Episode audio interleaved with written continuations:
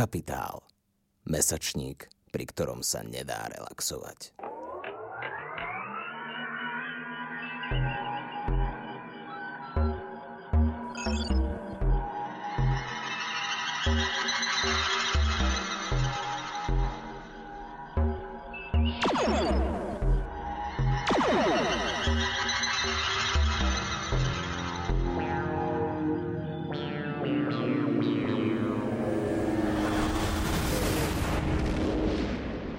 Počúvate Capitalx, podcast angažovaného mesačníka Kapitál. Vo zvukovej verzii vám prinášame esej zo septembrového čísla s názvom Star Trek ako výzva nie tak vzdialenej budúcnosti. Vo svete bez peňazí, kde replikátori vyrobia čokoľvek, čo ľudia chcú a potrebujú, stále existuje ľudské úsilie, túžba po dokonalosti a hierarchia. Čo hovorí utopistická ekonomika Star Treku o našich ľudských túžbách a potrebách? Ekonomický antropológ Jakub Dovčík vo svojom článku skúma viac ako len to, či sú spoločenské aspekty Star Treku rovnakou utopiou ako jeho technologický pokrok. Načítala Michála Malíková Bejdová. Úvodná prednáška mikroekonómie sa vždy zaoberá rovnakým základným problémom – obmedzenosťou zdrojov. Neobmedzené ľudské túžby a potreby sú inherentne v konflikte s obmedzenosťou zdrojov prírodných – Štandardná ekonomická teória sa následne zaoberá alokáciou týchto zdrojov a v závislosti od ideológie na to existujú rôzne spoločenské nástroje, trhové mechanizmy či redistribúcia štátom. Podľa tohto štandardného pohľadu chceme mať vždy viac, než môžeme dostať. Z tohto konfliktu, ktorý pretrváva celé ľudské dejiny, vznikali vojny, nerovnosti a dnes prispieva k environmentálnej záťaži tvoriacej klimatickú krízu ale poznáme názory, podľa ktorých práve snaha mať viac a mať lepší život poháňa vpred vývoj ľudstva vďaka vynaliezavosti a schopnosti zlepšovať sa. Filozofi Bernard Mandeville a po ňom Adam Smith to slávne opísali slovami, že trh premení súkromné zlozvyky na verejné cnosti. Čo sa však stane, keď môžeme mať takmer všetko, čo by sme chceli? Zmení to podstatu a motiváciu ľudskej existencie? Majú ľudia vôbec dôvod o niečo sa usilovať, či dokonca v niečom excelovať, ak to nie je potrebné pre ich prežitie? Tento text je pohľadom do ekonomiky Star Treku, ktorá prekonala problém limitovanosti zdrojov, no napriek tomu stále dokáže motivovať ľudí k produktívnej aktivite a snahe. No je aj pohľadom do možnej budúcnosti, v ktorej sa aj bez dosiahnutia varpového pohonu vieme priblížiť každodennejším realitám utopistického seriálu s ašpiráciami na lepšiu a férovejšiu spoločnosť, ktorá sa zrodila v srdci kapitalistickej ekonomiky na vrchole studenej vojny. Prehodnotenie ľudskosti Svet originálnej série Star Treku bol svetom rastúcej federácie, ktorú síce neformálne, ale predsa viedli ľudia. Ľudia rovnako nedokonalí ako tí, ktorí seriál v 60. rokoch pozerali v Amerike zmietajúcej sa v krčoch boja za rovnoprávnosť afroameričanov či v protestoch proti vojne vo Vietname.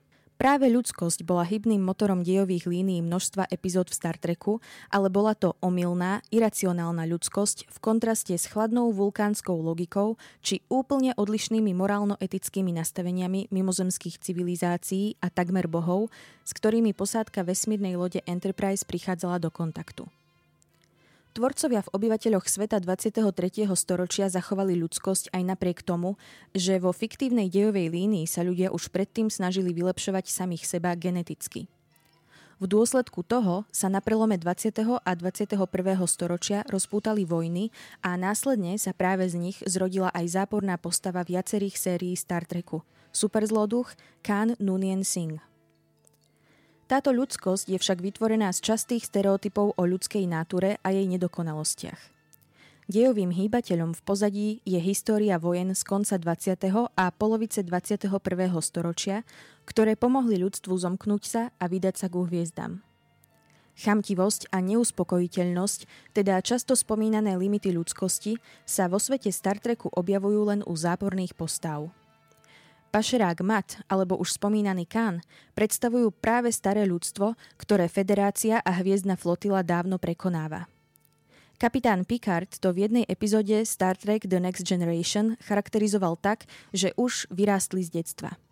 Star Trek je výnimočný práve v odosobnení sa od bežných dogiem, ktoré ohraničujú prirodzenú ľudskú náturu a ukazuje, že charakter je spoločensky a ekonomicky intenzívne definovaný a obmedzovaný. A tieto obmedzujúce dogmy sú práve veľkou limitáciou toho, aké zmeny spoločnosti bežný človek považuje za možné a predstaviteľné. Napríklad pseudovedecká metóda rakúskej školy ekonómie, praxeológia, stavia svoje základné dogmy na analýzach ľudského správania, vychádzajúcich z dedukcie ľudského správania. Keďže táto škola odmieta empirickú metódu replikovateľného vedeckého výskumu, vždy dospieva k rovnakým záverom o motiváciách ľudí konať ekonomickým spôsobom pre maximalizáciu vlastného prospechu cez konzum. Pritom takéto krátkozraké vnímanie ľudského správania, izolované od analýzy spoločenskej podstaty a alternatív, nikdy nemôže dôjsť k správnemu výsledku keď už peniaze nemajú hodnotu. V dejovej línii Star Treku malo po tretej svetovej vojne a následnom chaose ľudstvo tak povediac šťastie, že vynálezca Zefram Cochrane dosiahol varpový pohon a následný stred s civilizáciou vulkáncov priniesol ľudstvu technologický pokrok. Ako vidíme v sérii Enterprise, spojená Zem 22. storočia je do veľkej miery podobná nastaveniu 21. storočia našej reality, no s absenciou vojen, chorôb či hladu. Ľudstvo síce robotizovalo veľkú časť výroby, ale stále fungovalo na podobných hodnotových princípoch ako doposiaľ. Federácia 23. storočia už nepoznala peniaze v klasickej forme, i keď kredity boli používané ako tokeny pre výmenu s externými obchodníkmi mimo federácie, napríklad aj za romulanské pivo. Vďaka syntetizátorom jedla a automatizácii nudných činností prežitie už viac nemohlo byť len ľudskou motiváciou, ale skôr naplnením istej vízie o vlastnom živote a jeho zmysle. V novej generácii už dokázali replikátory vyrobiť čokoľvek, i keď sa často ukázalo, že kvalita niektorých výnimočných produktov, ako napríklad výnimočných vín, nie je úplne dokonalá. Replikátory taktiež nedokážu vytvoriť výnimočné prvky ako dilítium, ktoré poháňa varpový pohon a práve obmedzenosť zdrojov dilítia je dôležitým dejovým prvkom v sérii Deep Space Nine. No ak človek nepotrebuje lietať na druhý koniec galaxie, alebo svoj žiaľ netúži utápať v romulanskom víne, ľudská námaha už viac nie je kľúčovou pre prežitie. Napriek tomu v spoločnosti existuje hierarchia a ľudská snaha podávať výkon – Rôzne planéty majú svojich lídrov a ľudia sa venujú rôznorodým činnostiam, od vedy cez prieskum vesmíru až po tie najjemnejšie nuancy života. V seriáli vidíme ľudí nielen hľadajúcich seba naplnenie v rôznych kariérnych a hierarchických organizáciách, ale aj ľudí hľadajúcich samotu na izolovaných planétach, kde sa venujú jednoduchým a každodenným činnostiam. Bežné činnosti, odbremenené od nutnosti ich vykonávať pre prežitie, dostávajú absolútne iný význam.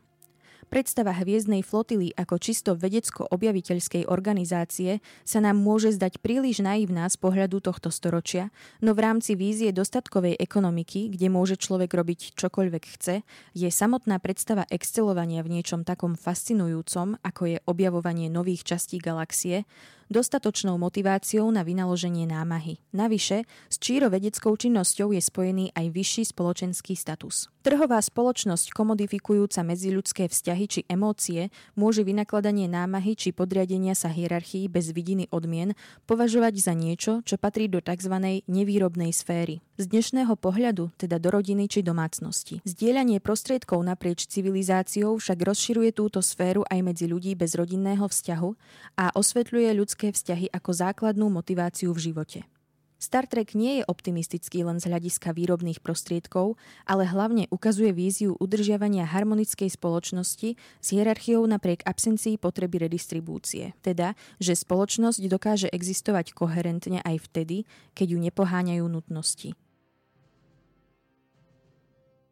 nie úplne vedecký komunizmus.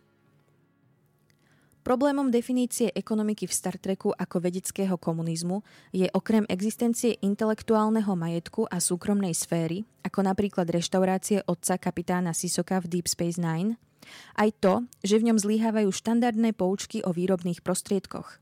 Je napríklad replikátor výrobný prostriedok alebo len technológia dovolujúca manipuláciu energie a atómov pohybujúcich sa voľne vesmírom? Je to verejný statok alebo jednoducho technológia, ktorá nie je chránená patentom v rámci federácie?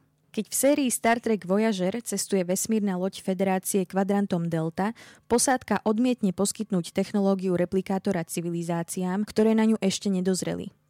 Ide o podobné uvedomenie si spoločenských následkov pri skorého nástupu radikálnej technológie ako v základnej smernici Prime Directive, mimoriadne dôležitom pravidle hviezdnej flotily, zakazujúcom kontakt s civilizáciami, ktoré nedosiahli nad svetelnú rýchlosť. Technológia replikátora teda nie je absolútna a všade dostupná mimo federácie vďaka čomu môžu naprieč galaxiou naďalej existovať aj menej egalitárne spoločenské štruktúry. Vo svete 23. storočia navyše stále existujú všakovaké výmeny. Žijú tu pašeráci, obchodníci či celé planéty plné zábavy mimo medzí zákona. Ľudia a iné mimozemské druhy často túžia po zakázaných veciach alebo po tých nedostupných. Zmena v ľudskom správaní oproti 20. storočiu, ktorú sledujeme u hlavných protagonistov, teda nie je absolútna a ani fakt, že je vďaka replikátoru všetko prakticky dostupné, neznamená automatickú spokojnosť. Ekonomický model Federácie Star Treku teda nevychádza len z dostupných technológií, ale je výsledkom zmeny ľudského vnímania spoločnosti a redistribúcie v rámci nej. Najbližšie k obrazu ľudstva 20. storočia však majú v Star Treku Ferengovia, civilizácia obchodníkov a poskytovateľov služieb. Obchodujú nielen vďaka dopytu po veciach, ktoré replikátori nedokážu dokonale alebo vôbec vyrobiť, ale aj vďaka kultúrnej odlišnosti, ich pravidlá nákupu sú takmer náboženským textom, ktorý dodáva aktu obchodovania spoločensko-etický kontext v rámci ich civilizácie. Aj Ferengovia sa však postupom času menia a pod vplyvom federácie rozširujú svoje nazeranie na svet aj mimo medzizisku. Borgovia, naopak, predstavujú istú formu alegórie politického komunizmu Sovietskeho zväzu, Technologický pokrok a zabezpečenie čohokoľvek, čo borgská civilizácia potrebuje, je v kontraste s absenciou osobnosti u jej obyvateľov či ich vlastného súkromia. Svet federácie aj bez varpu. Kým kontakt s mimozemským životom môže byť ešte veľmi dlho, ak nie navždy fikciou, Svet Star Treku nie je až taká utopia, ako by sa mohlo zdať. Ľudstvo dnes dokáže vyrobiť viac, než skonzumuje a problémom nie je nutne nedostatok zdrojov, ale ich alokácia a taktiež prisudzovanie hodnoty. Výdobytky automatizácie a robotizácie výroby zatiaľ nie sú dostupné pre širokú spoločnosť a preto sú mnohí skeptickí voči možnostiam spoločenského pokroku skrz technologický rast. Problémy alokácie zdrojov však nie sú také neprekonateľné, ako by sa mohlo zdať. Štúdie v ekonomickej antropológii ako Ekonomia doby kamennej od Maršala Salinsa, Koncepcia morálnej ekonomiky od Jamesa Scotta alebo podobné štúdie nomádskych kmeňov bez usadeného poľnohospodárstva do veľkej miery ukazujú, že ľudská spoločnosť nie je a priori nastavená na nutnosť arbitrárne nerovnej výmeny, vykorisťovania alebo akumulácie. Ide o politické mocenské inštitúcie, ktoré vytvárajú nerovnosti a na vine nie je výrobná alebo inžinierská neschopnosť. Ide práve o koncept peňazí, ktorý narúša štandardnú formu redistribúcií a výmen v rámci spoločnosti, čo predstavuje prekážku v dosiahnutí rovnosti. Už Karol Polany vo Veľkej transformácii hovoril o prirodzenosti redistribúcie a reciprocity viac než o trhových vzťahoch v spoločnosti. Spoločnosti založené na redistribúcii podľa potrieb nepotrebujú peniaze pre internú výmenu. Ľudská dôstojnosť je dostatočným argumentom pre spoločenské zabezpečenie prežitia.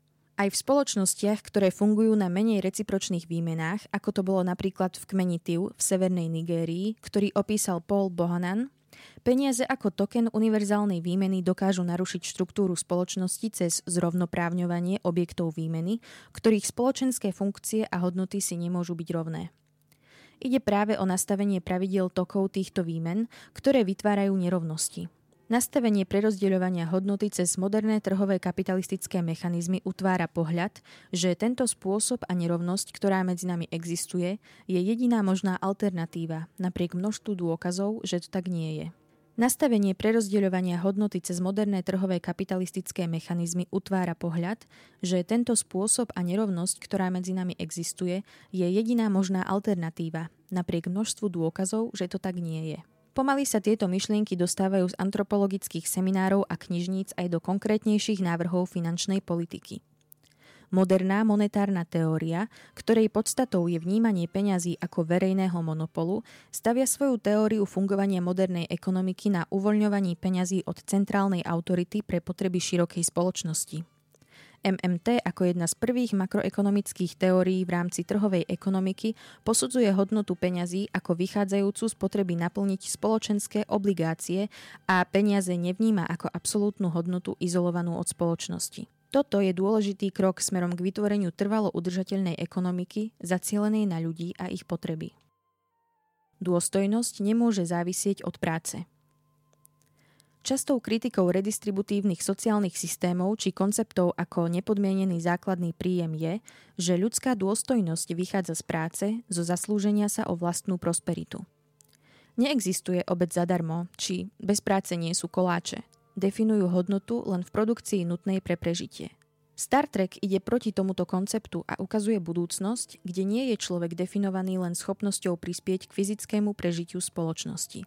Pritom koncepcia ľudskej dôstojnosti ako niečoho, čo by nemalo závisieť od práce, nie je ničím novým. Ako to opísala Hannah Arendt, po Aristotelovi už starí Rímania považovali osobu závislú od práce za sluhu nevyhnutnosti. Aristoteles považoval voľný čas za potrebný nielen pre rozvoj excelentnosti, ale aj pre službu spoločnosti.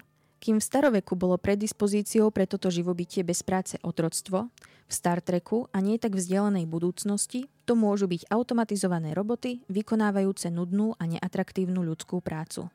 Star Trek teda nie je len predstavou utopistickej spoločnosti, ktorá vďaka technológiám prekonala núdzu a dokáže poskytnúť svojim obyvateľom všetko potrebné na prežitie. Star Trek bol studnicou nápadov pre množstvo vedcov a vedkyň, ktorých nápady na niektoré vynálezy ako mobilné telefóny či tablety sa zrodili práve vďaka Star Treku. Mali by sme sa naň však okrem technologického obdivu dívať aj ako na inšpiráciu nastavenia spoločenských vzťahov a pohľadu na ľudskú dôstojnosť, ktorá nie je založená len na práci, ale skôr na vlastnom seba zdokonaľovaní, objavovaní a snahe o všeobecné dobro. Táto paradigmatická zmena bude možno náročnejšia než tá technologická. Počúvali ste Capitalx, podcast angažovaného mesačníka Kapitál, ktorého vznik podporila Rosa Luxemburg Stiftung zo zastúpení v Českej republike a Fond na podporu umenia. Viac článkov nájdete na webovej stránke www.kapital.noviny.sk, kde nás môžete podporiť napríklad objednaním predplatného. Za čo vám vopred ďakujeme.